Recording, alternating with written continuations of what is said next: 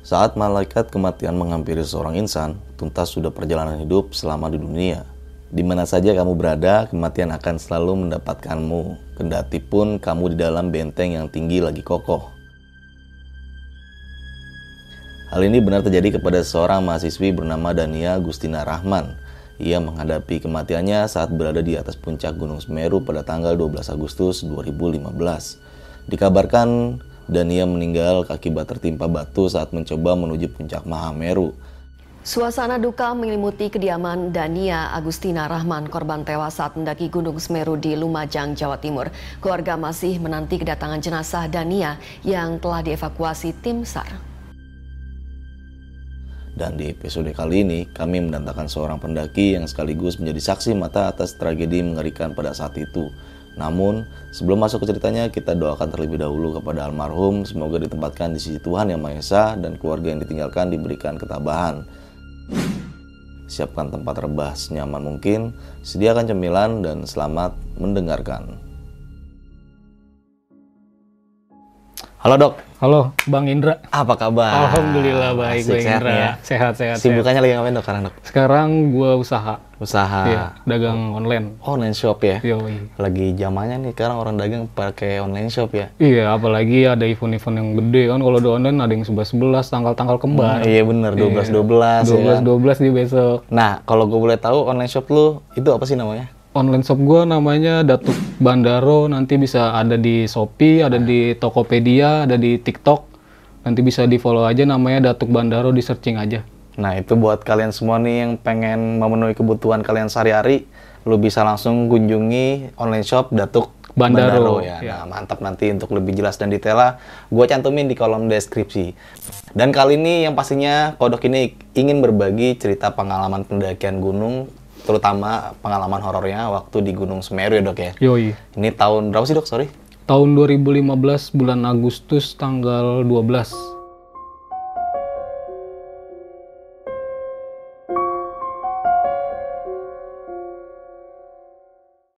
Jadi pas gua ke sana itu ya emang eh, kejadiannya pas ada yang meninggal Hmm.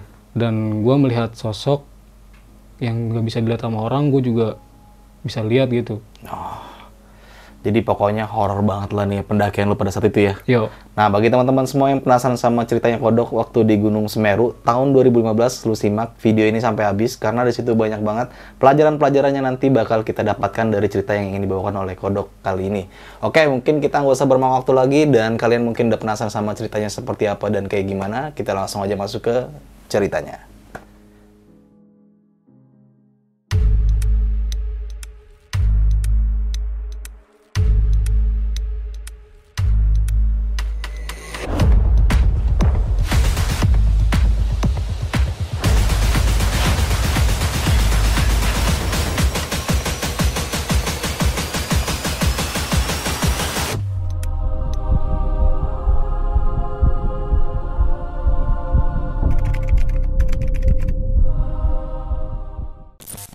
Oke, Bang Indra, gue mau cerita nih. Nah, boleh, silakan dok. Jadi, kalau biar rileks ya. Ya, relax.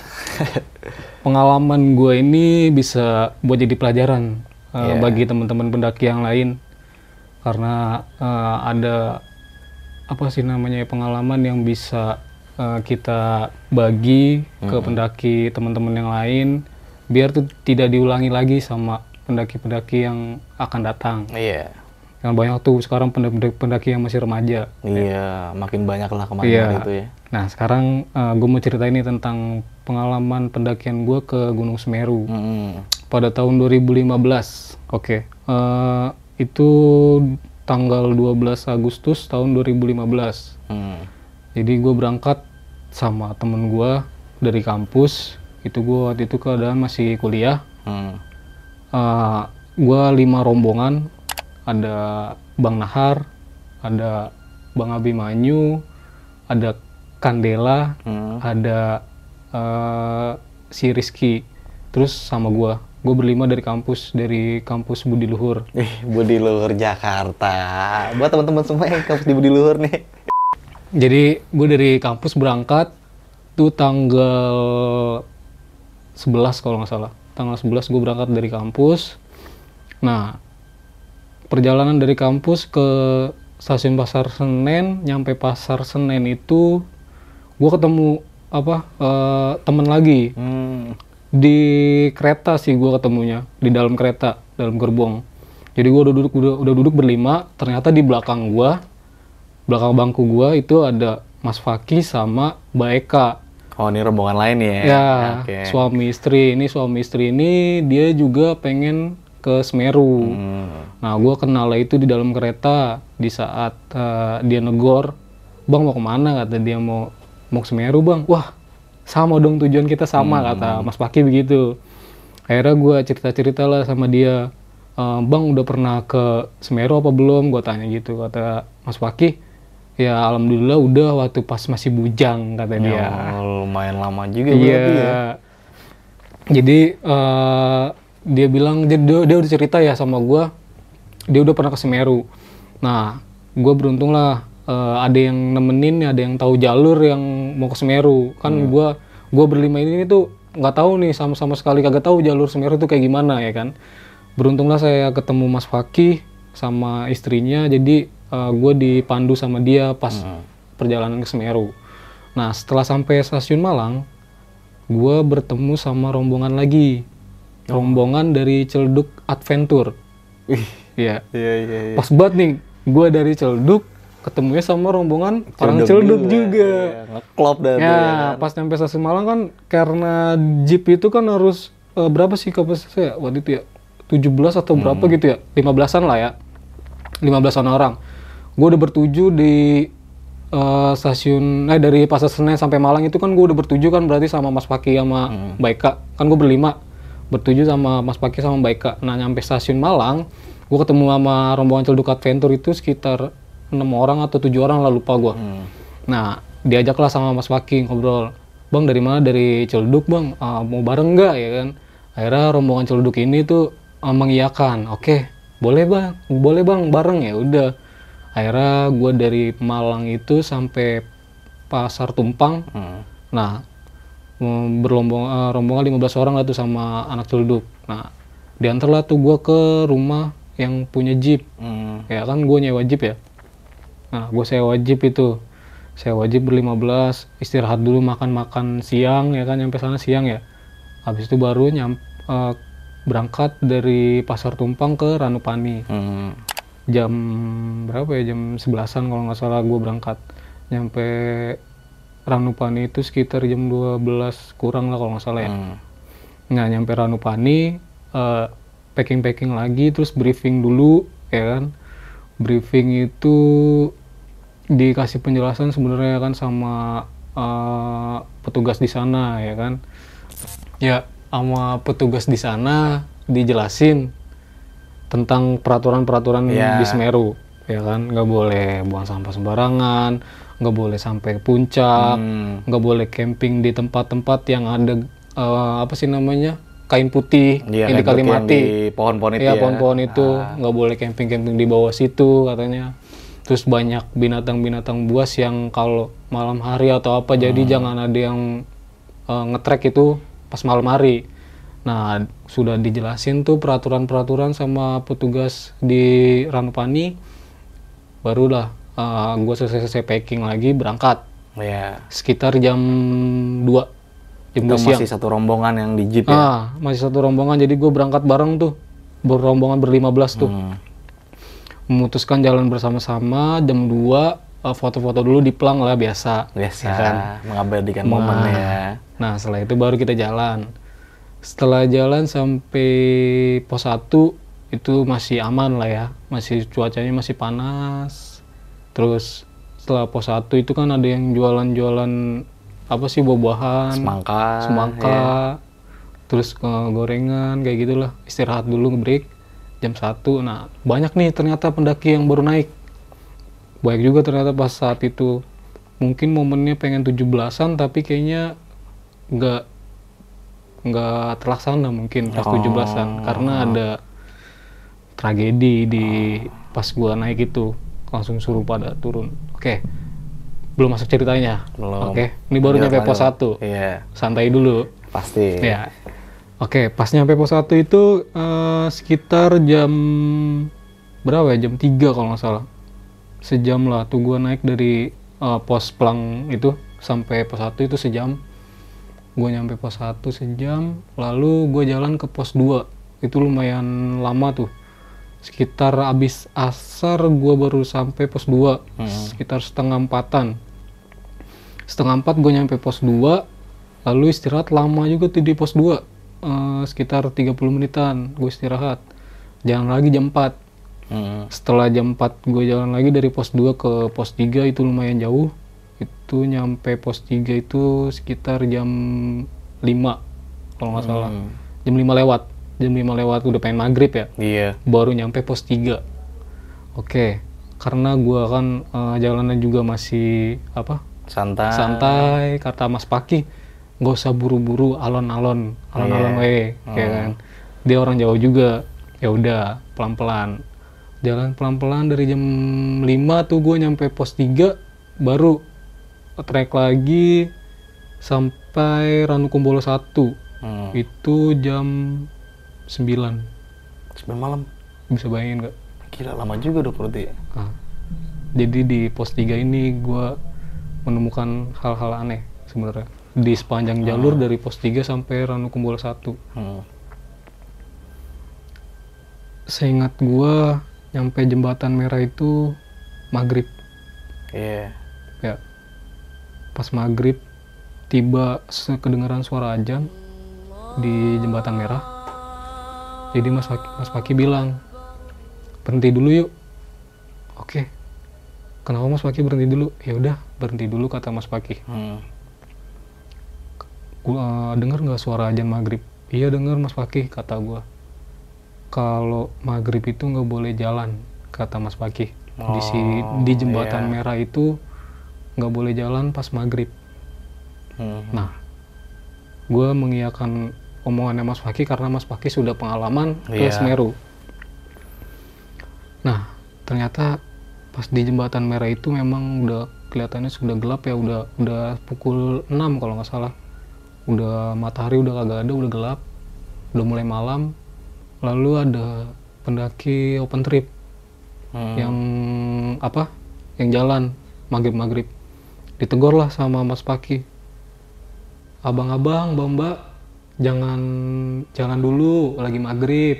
Istirahat dulu break. Baru setelah maghrib kita jalan lagi kata Mas Paki dan rombongan ini tuh nggak mendengarkan omongan Mas Paki malah terus jalan. Cuma iya mas. Lanjut mas. Karena ngejar target waktu ngejar waktu kata rombongan ini. Oh yuk yang G kata Mas Paki silakan hati-hati kata Mas Paki ya udah akhirnya ya kita mah santai aja di situ kan pas eh, lagi gelar apa bukan nesting lah ngopi-ngopi dulu jadinya gua di jadi tuh ini jembatan merah di depan Hmm. gue sebelum jembatan merah jadi berhenti di situ Oh iya iya iya. jadi gue yang ngeliat nih rombongan itu tuh lewatin jembatan merah dengan apa eh, apa sih namanya suara-suara berisiknya dia lagu-lagunya udah gitu juga teriak-teriakan sama nyaut nyautan sama temen-temennya rombongan open trip ini kan rame ya. Hmm. jadi sautan di jembatan merah itu. Terus Mas Paki cuma bisa bilang tuh pendaki sekarang tuh aneh-aneh ya kata dia gitu. Semoga aja nggak terjadi apa-apa Mas Paki bilang gitu. Hmm. nah akhirnya di situ eh, di- diceritakan lah sama Mas Paki. Jadi dulu saya Mas ke sini tuh di jembatan merah yang memang eh, banyak hal-hal yang nggak boleh dilakuin sama pendaki kata Mas Paki Hmm. seperti jalan di setelah eh, lagi sedang azan azan apa pun kata Mas Paki azan juhur asar maghrib isya. Jadi itu nggak boleh tuh kita sembarangan jalan di jembatan merah itu. Udah gitu juga Mas Paki punya pengalaman di jembatan merah itu ya ada satu hal yang dia lihat lah sosok yang nggak bisa kita sembarangan orang lihat ya. Nah di situ gue mulai apa terhipnotis juga Hmm. pas di sebelum jembatan merah itu pas lagi istirahat. Wah ngeliat apa ya Mas Paki ya dalam hati gue gitu. Nah akhirnya bener lah gue pas eh, ngeliat jadi pandangan gue tuh ke jembatan merah. Hmm. ngelihat rombongan open trip ini tuh pada jalan pas gue ngeliat pandangan fokus ke depan pandangan gue tuh fokus ke rombongan itu tuh ke jembatan merah itu. Gue ngeliat banget itu jembatannya emang warna, warna merah. Nah di situ gue ngeliat sosok ada yang ngikutin rombongan open trip ini. Maksudnya sosok pendaki. kalau gua nggak salah lihat ya pendaki. Jadi pendakinya ini tuh aduh serem sih kalau dilihat ya rambutnya panjang Hmm. tapi dia bawa keril. Nah sedangkan yang gua gua lihat itu kagak ada. Pas dia lewat kan paprasan kan? Iya. lewat gua pas ngeberi kan dia lewat kan tuh. Hmm. gue nggak ngeliat tuh ada orang yang rambutnya gondrong gitu rambutnya panjang. Tuh pas banget di belakang rombongan itu gue ngeliat pas di jembatan merah ngikutin pakai keril. Nah pas di situ gue fokus aja bengong jadinya. Ditepak lah gue mau pakai ngapain? Enggak mas. Ngeliat apa kamu? Kata mas Paki ini ngopi dulu ngopi. Ya udah gue seruputin ngopi. Ngeliat apa kamu? Enggak mas. Tadi saya ngeliat eh, ada yang aneh aja. Jangan cerita di sini ya nanti aja pas turun kata mas Paki ya wes mas. Udah dilupain aja. Ya udah. Akhirnya tetep mm, pas gua ngeliat itu ya udah eh, pas udah telepak kabur lah tuh yang, eh, pandangan gua. Nah udah nggak kelihatan lagi dah tuh eh, yang rombongan open trip itu lewat jembatan merah itu udah nggak kelihatan lagi. Nah setelah itu baru ajan maghrib selesai gue jalan. Gue jalan lagi. Terus kata mas Waki kita baca doa dulu. Oke sebelum jalan gue baca doa dulu biar diberi keselamatan. Nah pas perjalanan lewatin jembatan merah itu gue bulu kudu gue wah merinding coy emang bener ternyata. Terus pas udah nyampe jembatan merah gue kagak eh, pakai mikir panjang lagi udah buru-buru kata Mas Paki. "Eh, ucapin salam kata Mas Paki. Oke ya udah gue ucapin salam dalam hati. Assalamualaikum warahmatullahi wabarakatuh. Eh, kata Mas Paki gue denger tuh wing selamat selamat. Semoga eh, diberi keselamatan kata Mas Paki pakai bahasa Jawa lah. Iya. Gusti Allah kata dia "eh, tolong beri beri perling, perlindungan kepada teman-teman kami dan kami kata dia. Ya udah akhirnya lewat lah tuh. Aman alhamdulillah. Sampai di sebelum Ranukumbolo Ranukumbolo satu ya Hmm. gue sempet break lagi itu jam berapa ya? jam 8 jam 8 malam. Kan gue sampai Rakum itu Rakum 1 jam 9 gue break dulu tuh di situ udah kelihatan tuh Ranukumbolo Mas Maki pengen ngambil Milky Way. Ya jadi berhenti dulu ngambil Milky Way keluarin kamera. Dapet lah Milky Way kan tuh. Ah, nah dari situ gue ngeliat Mas Paki, Mas Paki ayo turun udah mulai dingin kata gue gitu kan, ayo ayo, wah nyampe lah, gue berangkat lagi jalan nyampe lah di Ranukumbolo 1 itu jam 9 pas. Hmm. diriin tenda masak-masak, setelah itu eh, temen gue ngambil air lagi tuh di Ranukumbolo 1 istirahat, besok paginya gue berangkat lagi ke Kalimati langsung dari Rakum 1 jadi gue nggak nyampe Rakum 2 Jadi langsung bablas langsung bablas ke Kalimati. Iya. jam 9 gue berangkat jam 9 pagi gue berangkat dari Rakum 1 dari Rakum 1 gue berangkat ke eh, Kalimati. Nah perjalanan dari Rakum 1 ke apa sih Jambangan ya Hmm. setelah Rakum itu Jambangan ya kalau nggak salah ya lupa gue Cemoro kandang. Eh Cemoro Kandang dulu ya? Iya, iya Cemoro Kandang. Dari Rakum 1 ke Cemoro Kandang itu sekitar 2 jam. Hmm. Jam 11 lah nyampe Cemoro Kandang. Lewatin Tanjakan Cinta, lewatin Rorombo, nyampe lah di rak apa? Cemoro kandang. Cemoro Kandang nyampe.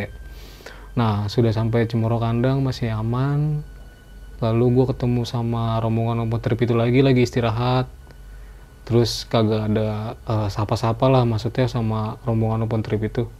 Akhirnya gue istirahat sekitar 15 menit jalan lagi ke Jambangan. Hmm. Setelah jalan lagi ke Jambangan itu sekitar jam 30 menit kalau nggak salah. Sampai Jambangan jam 2, setengah 12. Nah, di Jambangan itu istirahat cukup lama itu. Sekitar satu jam gue istirahat setengah satu sampai setengah satu ya gue istirahat lama karena yang rombongan celduk ini juga uh, rajin ibadahnya ada satu orang Oh iya. jadi sholat dulu lama lah Aha. nah kalau perjalanan itu juga kan kita jangan lupa sama yang di atas lah ya Iya benar. harus diselipin diselipin juga sama ibadah ibadahnya jangan ditinggal nah oke cukup lama gue di Jambangan baru jam sekitar jam setengah satu jam satuan gue baru jalan lagi ke Kalimati. Nyampe Kalimati itu sekitar jam 2 kalau nggak salah. Sekitar jam dua setengah tigaan. Nah dari itu dirin tenda di sana. Kita bikin tendanya tuh berbarengan karena gue kan rombongan ber-15 itu walaupun baru kenal di Malang gue tetap jadi satu gitu tenda. Jadi masak rame-rame bagi-bagi makanan seru lah. Nah setelah itu gue mengalami apa eh, sakit ya apa meriang agak-agak gak enak badan. Pas udah nyampe Kalimati. Nah gue minta kerokin lah nih sama temen gue di Kalimati. Namanya Dimas Abimanyu. Nyu tolongin dong Nyu. Gue kayaknya gak enak badan nih. Iya. ya pas sore-sore hari itu gue dikerokin. Mau diapain mau dikerokin? Iya kerokin. Gue kerokin. Gue dikerokin tuh. Dikerokin dulu. Kan gue juga baru tahu kalau nggak boleh dikerokin kalau lagi di gunung ya. Takutnya pori-pori masuk angin masuk malah. Nah ya udah akhirnya teteplah tuh dikerokin biar enakan badan. Akhirnya gue pakai baju yang lebih tebal lagi lebih banyak. Nah istirahatlah setelah eh, makan si makan sore istirahat jam habis maghrib istirahat pada tidur. Jadi kita briefingnya itu sebelum istirahat ya kita briefing deh. Mas Paki bilang nanti kita bangun jam setengah satu. Jam setengah satu malam kita bangun kita mulai trek jam satu kata Mas Paki oke ya udah istirahat. Ya udah gue istirahat. Nah jam 12 malam udah pada bangun. Hmm. udah pada dibangun udah apa- ada yang bisa nggak bisa tidur ada yang bisa tidur. Bangun lah. Mulai persiapan buat summit. Jadi udah bangun semua jam 12 jam 1 bawa bawa, bawa makanan dah siap-siap nyeduh nyeduh kopi dulu yang kan kehangatan buat di summit perjalanan ya udah. Jam 1 baru mulai jalan lagi ke puncak, Puncak nih ya. ke puncak. Nah pas perjalanan oke eh, si Ken ini nggak kuat sama cowoknya nggak akhirnya turun lah si Ken nih duluan. Pas baru berapa langkah kalau nggak salah baru ya sampai hitungan 10 pohon aja 10 pohon kita lewatin dia turun. Ternyata udah turun aja nggak ada.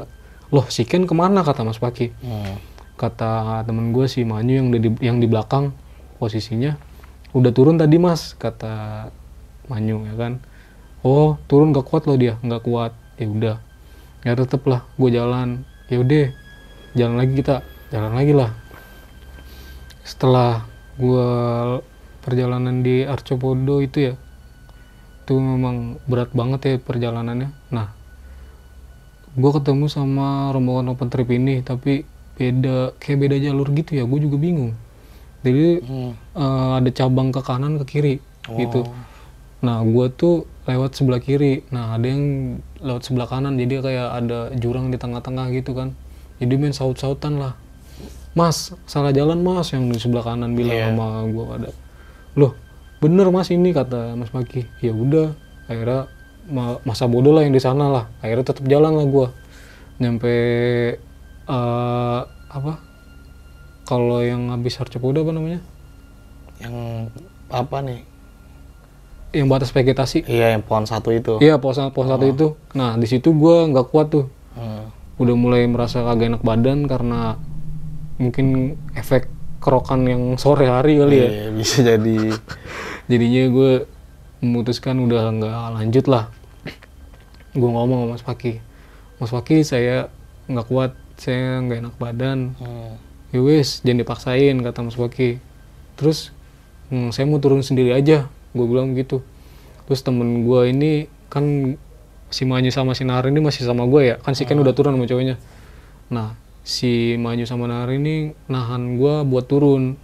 Enggak jangan jangan ayo kita lanjut. Nggak kuat gue kata gue gitu kan ya. Ya udah kalau lu mau turun sama gue gue temenin. Hmm. akhirnya gue temenin dah tuh gue turun.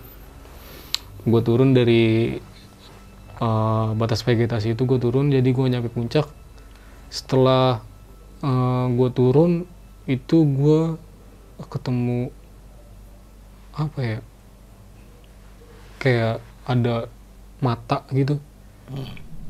Mata doang. Jadi gue sempat lari tuh sempat lari pas turun set karena buru-buru karena gue udah pengen muntah.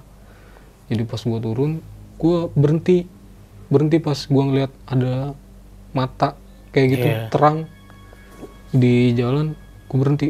Seret ya kan sampai sampai merosot gitu kan. Kenapa dok? Kenapa kenapa dok? kata temen gue lu lihat tuh apaan? Temen gue nggak bisa ngeliat kan itu ada kayak mata dua biji kata gue gitu kan. Mana sih mana? Temen gue kan itu mata dua biji gue kan. Gue udah kayak orang kesurupan lah gue teriak-teriakan terus gue sampai ditampar-tampar sama temen gue woi bangun bangun lu kata dia. Ternyata tuh gue tertidur kata temen gue di situ. Nah, tidur lah. Iya. Jadi tertidur, jadi gue di jalur itu tertidur sampai dua jam. Iya. Padahal, tapi gue tuh merasa gue lagi jalan, bener-bener lagi jalan tetep. Gue ngeliat sosok mata itu gue samperin. Hmm. Cuma kata temen gue tuh pas gue bangun, temen gue bilang, lu ngeliat apaan sih kagak orang lu ketiduran di jalan dia bilang. Pas kita turun, serius gue ketiduran. Iya, lu ketiduran. Terus tem gue ceritain ke temen gue, apaan? Gue nggak ketiduran. Gue tuh ngeliat ada mata kayak nyala gitu, warna kuning, ya kan? Dia tuh melayang matanya itu eh, kayak mau nyamperin gue itu, gue samperin. Gue nyamperin sendiri dan gue kagak sama lu berdua, gue begituin. Hmm. Terus pas gue samperin, eh, dia hilang, terbang. Nah, setelah itu gue kayak ke apa? Ke alam yang kagak ada pohonnya, gue bilang begitu. Kayak ini kayak padang luas pasir seperti itu. Hmm. Terus temen gue sampai, wah, yang bener lah. Iya, gue kayak pas udah gue lewatin mata itu kayak ada pintu kebuka gitu. Gue kayak orang kayak pengen apa ya? Kalau dibilang mimpi, mimpi, mimpi kali ya. Tapi gue ngalamin itu ya emang kejadian kayak nyata banget. Iya. Kayak gue masuk eh, suatu pintu yang kebuka, terus ber kayak halaman padang pasir yang luas kayak pasir pasir pasir yang luas lah. Terus gue sendiri gitu dan gue teriak-teriak nama lu kagak ada yang nyaut. Hmm. nah di situ gue pas eh, ditampar-tampar sama temen gue woi bangun bangun gitu. Gue gue terbangun lah baru gue ngeliat eh, woi gue di mana ini? Gue ngomong kan sama temen gue lu dari tadi di sini tidur kata temen gue tidur? Perasaan tadi gue nyamperin eh, ada gue ngeliat mata terus gue samperin. Nyamperin mata? Mata apaan sih kata temen gue Hmm. udah udah udah. Udah lupain kata temen gue udah. Udah ya, turun turun turun turun. Lu kuat nggak? Kuat kuat. Gue masih kuat. Ya udah. Akhirnya turun lah tuh gue pas nyampe Kalimati gue istirahat. Diseduin susu jahe lah. Iya. biar hangat badan gue kata temen gue ini biar hangat minum dulu ya udah setelah gue minum susu jahe itu biar hangat gue tertidur pulas lagi Oke. ya di tenda gue ter- tertidur pulas nah gue sengaja nggak sengaja sih emang sengaja ya sengaja gue ngambil sejadah itu gue apa namanya Tutupin. gue tutupin muka gue pakai sejadah jadi gue tidur begini Hmm. gue tutupin pakai sejadah setelah habis minum susu jahe itu ya. Nah temen gue masih ngopi dah tuh di luar. Gue udah tidur gue tutupin pakai sejadah. Terus dipanggil panggil gue cuma gue nggak denger.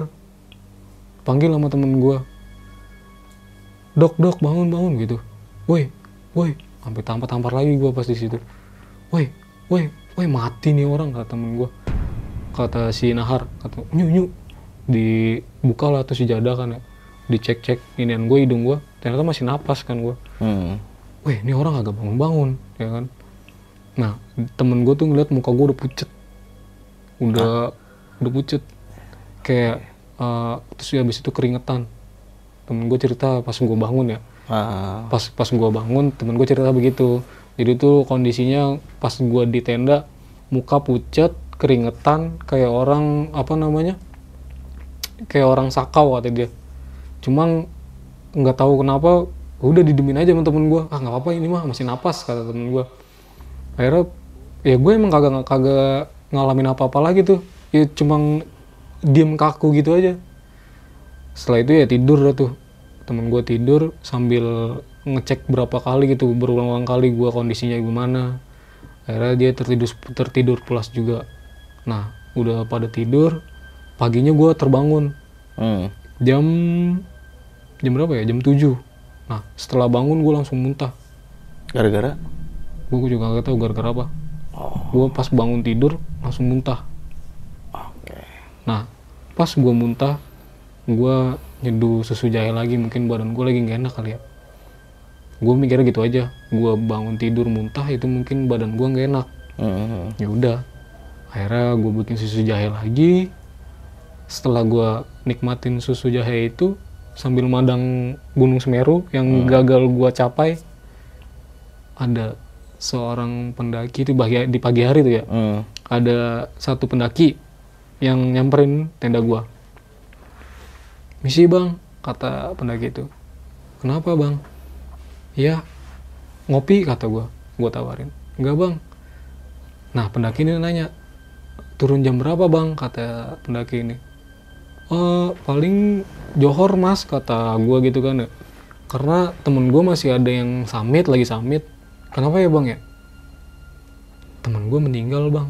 Innalillahi. Gue kaget di situ. Yang bener mas kata gue iya bener. Temen gue meninggal. Eh, bisa bantu evakuasi nggak? Aduh mas. Baiklah. Gue bangunin temen gue dulu ya mas ya gue gituin ya udah gue bantu nyari bantuan yang lain juga dah mas. Iya mas. Nanti saya coba koordinasi dulu sama teman-teman ini masih masih pada tidur.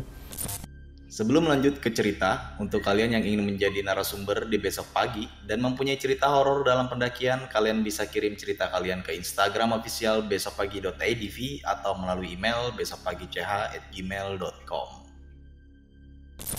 akhirnya gue bangunin lah temen gue ya kan? Woi bangun bangun bangun bangun ada yang meninggal. Langsung pada denger langsung pada bangun. Yang bener lah. Iya tadi ada orang yang ke sini pendaki. Katanya yang meninggal temennya. Buset. nah di situ suasananya sangat cemas sekali.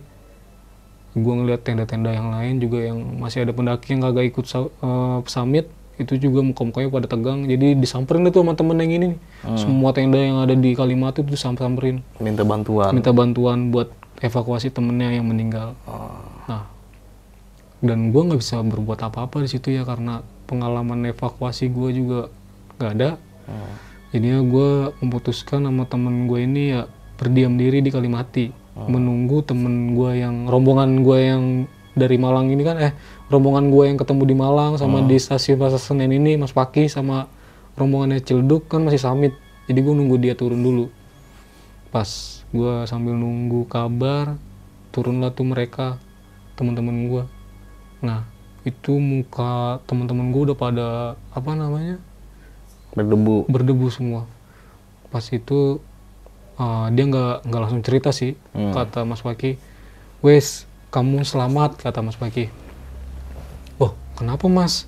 Mas katanya ada yang meninggal Mas gue bilang wes jangan cerita dulu kata Mas Paki bentar saya baru sampai. Eh, kita nyeduh kopi dulu kata Mas Paki ya udah.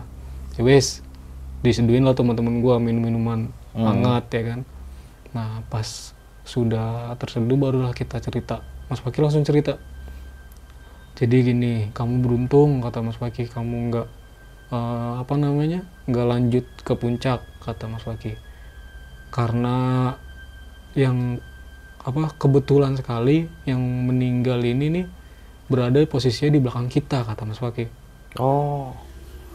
Pas summit ini ya. ah Oke. jadi pas summit itu pas banget di rombongan gua Mas Paki Ah, ah, yang seharusnya ini tuh gua gua orang berlima. Hmm. kalau gua kan gua paling belakang pas emang summit gua paling belakang jadi pas banget itu ba, eh, jadi meninggal itu batu pecahan kata Mas Paki jadi Mas Paki cerita jadi itu dek itu batu pada melayang dek kata Mas Paki jadi ada yang jatuh ke kanan ke kiri ke tengah begitu nah pas banget di belakang kita ini rombongannya pendaki yang meninggal Ya.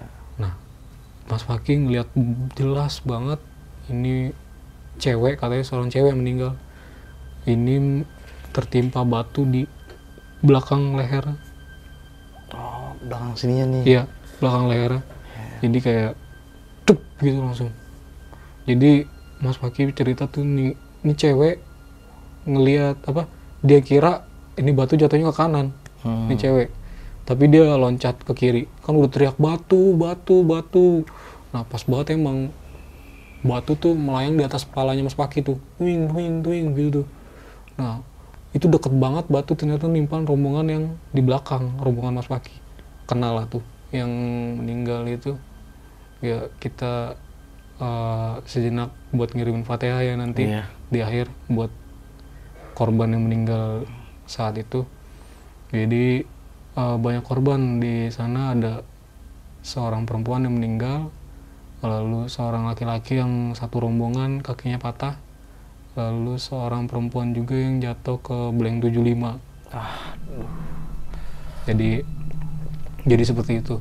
Nah setelah cerita Mas Paki bilang, eh, jadi tuh rombongan kita pas tepat ada di belak eh, di atas rombongan yang korban meninggal Hmm. rombongan yang Andre ini loh Iya, yang iya. nyelamatin katanya yang nyelamatin yang kakinya patah jadi yang rombongan yang meninggal ini tuh udah ditutupin sama bendera merah putih yang Andre bawa yang rombongan celduk rombongan Hmm. gue juga jadi itu uh, bendera dia bawa bendera merah putih di ditutupin lah pakai bendera merah putih.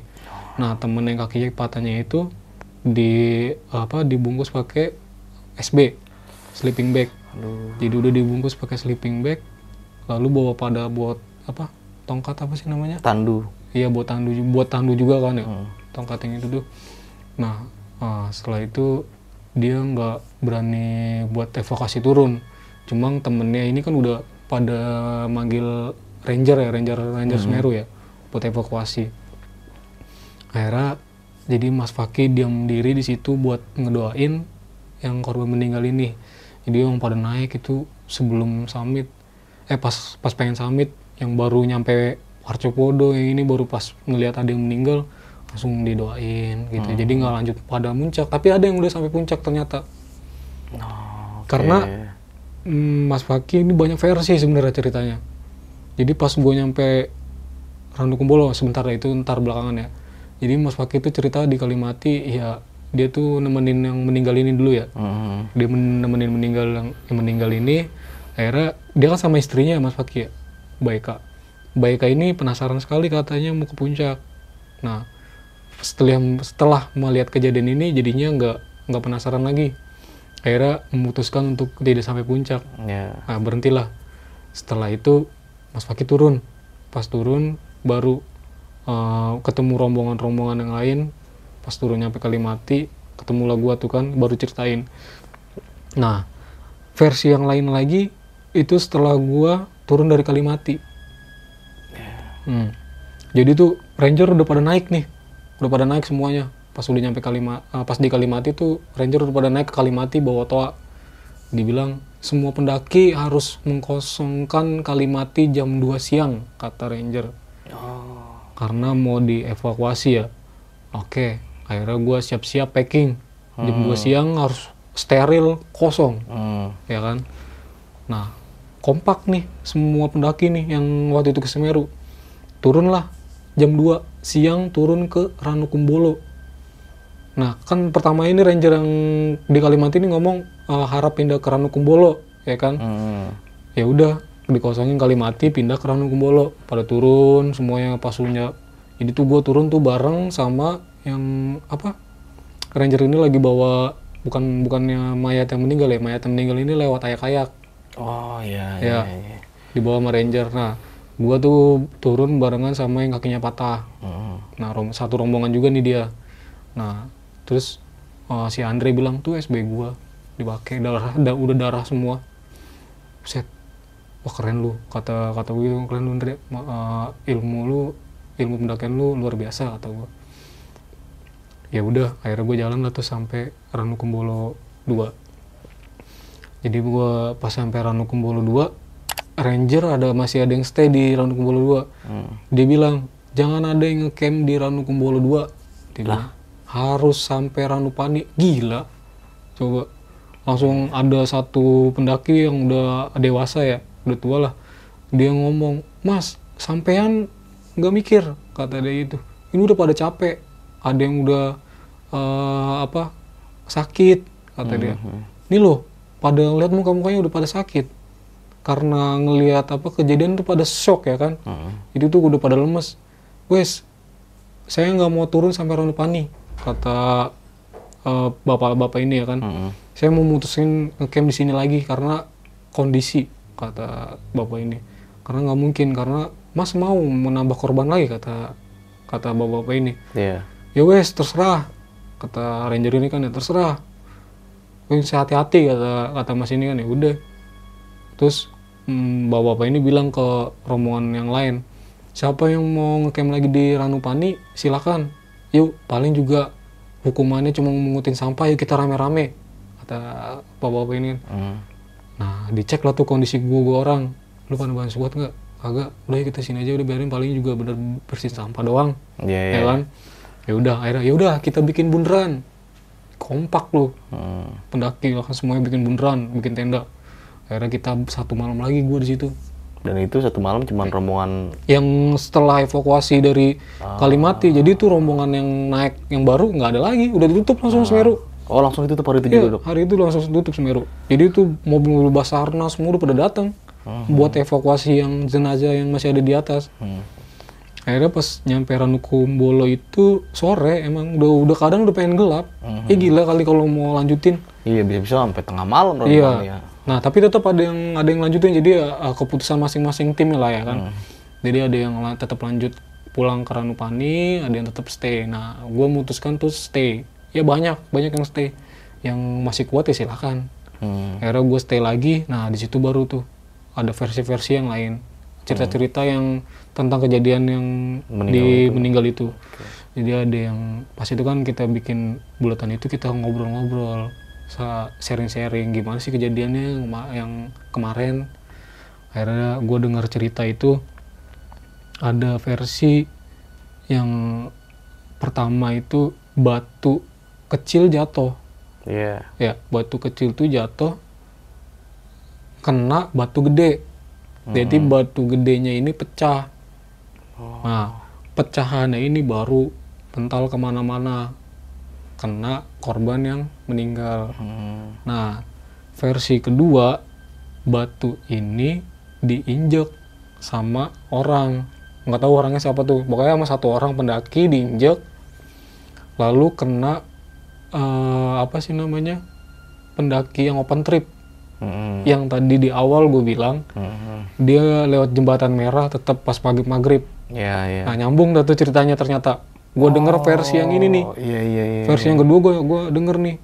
Jadi tuh pendaki yang open trip ini kan jembatan merah tuh maghrib-maghrib Mm-mm, lewat tetep aja tetep kan, jalan. tetap jalan kan. Ah. Ternyata kejadian dia rombongan satu rom- satu rombongannya dia satu orang satu orang terkena batu jatuh ke blank 75 ibu-ibu yang jatuh ibu-ibu namanya namanya gue juga nggak tahu tuh pokoknya ibu-ibu ini jatuh ke blank 75 dia karena menghindari batu atau terkena batu gue juga kurang paham ya ceritanya.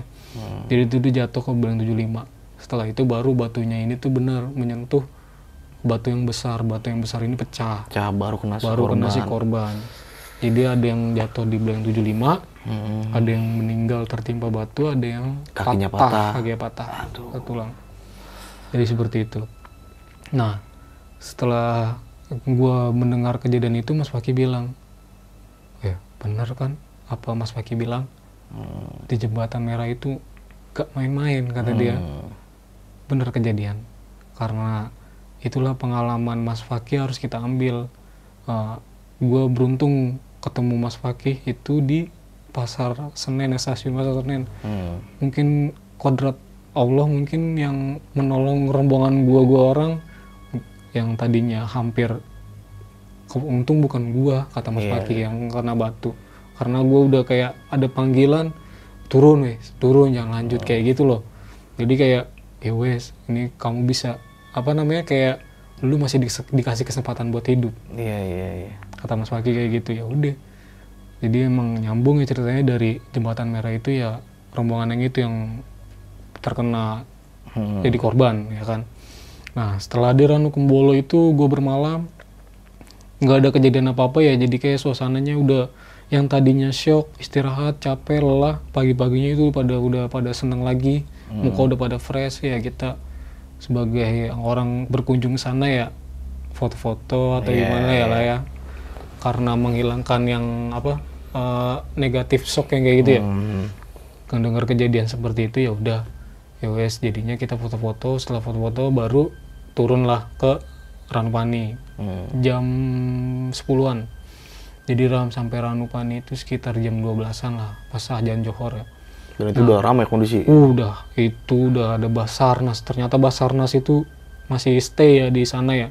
Nah jadi tuh ceritanya eh, yang meninggal ini tuh nggak langsung dibawa ke rumahnya. Oke. jadi stay di Ranupani itu. Ternyata semalaman gue di Ranukumbolo sama temen-temen sampai besokannya lagi gue pulang baru turun ke Ranupani ini jenazah masih ada di Ranupani ternyata sama rombongan ini. Jadi dia nunggu keluarganya. Jadi pas gue sampai Ranupani itu gue telepon tuh di pos 1 di pos 1 gue telepon sama yang gue nyewa jeep. Jadi tuh dia khawatir banget. Sinyal udah ada di pos 1 telepon diangkat. Mas kamu nggak apa-apa mas? Begini sampai panik orang Malang. Segitu apa ya dia sama tamunya gitu loh Iya iya. luar biasa ya orang Malang itu baik-baik Hmm. jadi dia sampai sekhawatirnya itu sama tamu dia telepon ya udah saya langsung jemput kata mas yang punya jeep ini ya udah akhirnya mas itu nyampe lah ke Ranupani gue juga nyampe Ranupani banyak lah tuh mobil-mobil Basarnas polisi semua ya pengen tahu kronologi kejadian kayak gimana ya kan Hmm. Nah, setelah itu gua uh, regis ah, lapor dulu, lapor karena udah turun ya kan. Nah, gua ngeliat kejadian-kejadian yang uh, suasananya itu masih shock lah, masih mencekam. Itu pendakian langsung ditutup, kasihan ada yang ada berapa rombongan gitu yang menahan diri di Ranupani karena nggak bisa Naik. naik Ah. karena jalur ditutup ya setelah itu. Nah, st- eh, setelah itu ada kejadian yang rombongan open trip ini tuh memang bener seorang ibu-ibu ini kak- udah selamat dia diselamatin sama ranger. Hmm, oh, yang jatuh ke blank. blank 75 Oke. jadi tuh gua ngeliat eh, ibu rom- ibu-ibu itu. Terus eh, dia kakinya udah udah berumuran darah nih kakinya udah kayak nggak patah sih cuma kayak kesleo gitu aja lah. Dia selamat nah ada sempat ada cekcok cekcok masalah inilah apa masalah harga atau gimana masalah penyelamatan. Penyelamatan itu ternyata ada harganya juga. Waduh. Gue juga heran di situ kayak itu nggak usah dibahas lah Iya ya iya. iya. Oke, setelah itu barulah rombongan Dania, ah rombongan keluarganya, rombongan keluarganya baru sampai. Pas gua apa namanya lapor regis itu rombongannya keluarganya baru sampai sama mobil jenazah. Nah, gua sempet eh, apa namanya sempat mendoakan juga tuh sama rombongan bareng-bareng kita doain dulu.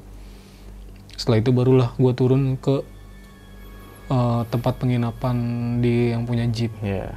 Jadi gue nginep dulu di di rumah jeep itu yang punya jeep. Tuh masih satu rombongan tuh. Masih satu rombongan. Oke. Jadi gue kata Mas ini, Mas istirahat dulu semalam di sini. Gak apa-apa loh Mas, gratis kata Mas. Ya udah. Hmm. Akhirnya gue mutusin nginep dulu di situ semalam. Pas gue udah nginep semalam itu, wah baru dah tuh. Pas gue udah nyampe rumah jeep ya, baru tuh rombongannya yang meninggal ini tuh Hmm. Apa namanya lewat mobil-mobil ambulan sama basarnas wing wing wing wing wing wing wah wah sampai kayak wah gimana nih ini orang tua gue nyariin apa enggak Iya. ya kan ternyata ya kita sama masing-masing nelpon keluarga lah ya takut khawatir karena masuk berita juga ada Iya. korban Karena tempat heboh juga waktu Iya. itu. ada korban meninggal di Semeru ya kan ya udah Ya, pemirsa seorang mahasiswi Fakultas Teknik Industri Universitas Pasundan Bandung, Jawa Barat tewas saat mendaki Gunung Semeru di Malang, Jawa Timur. Pihak kampus menjelaskan bahwa kegiatan pendakian Gunung Semeru bukan kegiatan resmi kampus. Thank you banget nih lu udah mau berbagi cerita lu ya waktu di Gunung Semeru tahun 2015. Iya. Tapi sebelum kita eh, mengakhiri cerita ini kita doakan terlebih dahulu ya untuk Iya betul. almarhum semoga almarhum diterima di sisi Tuhan yang Amin, terbaik amin, ya kan? dan keluarga yang ditinggalkan diberikan kesabaran juga. Amin, amin. Dan semoga tidak ada lagi korban-korban berikutnya dalam dunia pendakian gunung Betul, ya. betul, betul. Dan kayak yang tadi lu sempat jelaskan kalau ada beberapa pantangan-pantangan lawas, nih, Lawas, kan. iya. Yang biasa kan pendaki-pendaki zaman dulu tuh Ya karena pendaki-pendaki senior itu kan banyak Banyak. ilmunya Ah. yang harus kita ambil. Mm-mm. Nah, yang sekarang tuh kayaknya tuh buat pendaki-pendaki sekarang kayak udah diabaikan gitu aja. Iya, ya kan? betul. Tapi sebenarnya hal sekecil itu pun berarti banget buat kita. Berarti ya banget. kan? Dan itu penting banget sih buat kita pelajarin dan kita jalankan ya dalam dunia pendakian gunung. Dok, ya. Betul betul. Oke nih dok, ini Gunung Semeru bulan Agustus nih ya. Iya, betul. Yang di mana pendakian di Agustus itu kan lagi gila-gilanya nih. Karena pengen mengibarkan bendera merah putih pas Dia- 17-an Iya, gitu kan. itu pasti semua Motivasi pendaki itu kan seperti itu banyak kan. Mm-mm. Dan gua kalau naik gunung 17 Agustus tuh wah gila Iya. udah kayak pasar jadi. Iya kayak pasar. Apalagi Tapi makanya kan Semeru. gue kagak di 17-nya gue ngambil sebelumnya. Oh, jadi lu gak ketemu 17-an ya? Gue 17 udah pulang, udah sampai rumah. Oh. Jadi kodok waktu naik Gunung Semeru ini gue sempet khawatir juga sama dia nih. Wah, kodok kan lagi di Semeru nih kejadian Iya. karena kejadian waktu kejadian itu ini sangat heboh banget dok ya Iya, di media-media di tuh. media, di Wah, berita gila udah itu. pada rame. Sampai viral banget kejadian itu tahun 2015 tuh. Itu seorang perempuan yang tertimpa batu di puncak Gunung Semeru. Betul. Dan pendakian lu ini juga mengalami kejadian-kejadian horor nih dok. Iya, Yang di mana jembatan merah nih. jembatan merah. Wah jembatan merah kalau kita ulas lebih dalam lagi de- dengan sisi horornya ya. Iya. Itu banyak banget tuh versi-versinya itu. Versi-versinya banyak lah ya. Semacam kayak ada sosok-sosok yang melayang. Hmm, dan katanya juga jembatan merah itu adalah salah satu gerbang gaib. Gerbang, betul, gerbang baik. Katanya kan gitu. Mas Paki sempat bilang itu, itu dia bilang pengalaman masih masih mudanya ini ya ke Ah. Semeru pertama kali. Jadi dia kayak bener yang kayak ada pintu terbuka gitu. Hmm, Jadi kayak masuk suas, eh, suasana alam yang beda. beda. gitu. Makanya kan orang-orang yang naik gunung dulu tuh dilarang naik malam karena ya sisi horornya Sisi seperti, itu. seperti itu. Tapi di sisi lainnya karena banyak hewan-hewan buas Ah, ya kan nih. Tapi kita sebagai pendaki generasi sekarang ya lebih baik menghormati lah dok ya kan ya Hmm. apa-apa yang dilarang dari eh, peraturan-peraturan di gunung tersebut. Oke nih dok, gua sekali lagi sangat berterima kasih banget sama, lo nih. Sama-sama. Dan jangan lupa nih bagi teman-teman semua nih yang pengen memenuhi kebutuhan kalian sehari-hari, Ya, nggak mau repot, nggak Iya, betul, mau betul. harus jalan kaki ya kan, Iya, naik iya. motor panas-panasan, kehujanan, lu tinggal buka handphone kalian, cek di online shop, langsung aja order kebutuhan kalian di apa dok? Apa, dok? Datuk Bandaro ada di Shopee, ada di Tokopedia, ada di, di TikTok itu ada sabun, sampo, parfum apalah. Apa aja Ada beras pokoknya. juga. Nah, pokoknya palu gak ada deh Iya, ya, apa yang lu ada. butuh ada gitu Iya, kan. iya. Nah lu jangan lupa tuh kunjungin eh, bisnisnya Kodok ini di online shop, oke? Gue juga lagi nyari jodoh ini. Instagram boleh gak sih? Nah bagi teman-teman semua nih yang penasaran sama Instagramnya Kodok nih, Iya, lu iya. langsung aja kunjungin Instagramnya Kodok di apa dok? Hmm, Kodri Ramadhani, siapa tahu kita berjodoh. Nah tuh, lu langsung kepo-kepoin nih atau Iya. lu penasaran sama cerita di Gunung Semeru, pengen tanya-tanya lebih detail kayak gimana dan seperti apa, lu langsung aja DM Kodok nih di Instagramnya tadi ya. Oke nih mungkin dari gua cukup sekian, kurang lebih aman maaf. Gua Indra pamit undur diri. Wassalamualaikum warahmatullahi wabarakatuh. Waalaikumsalam.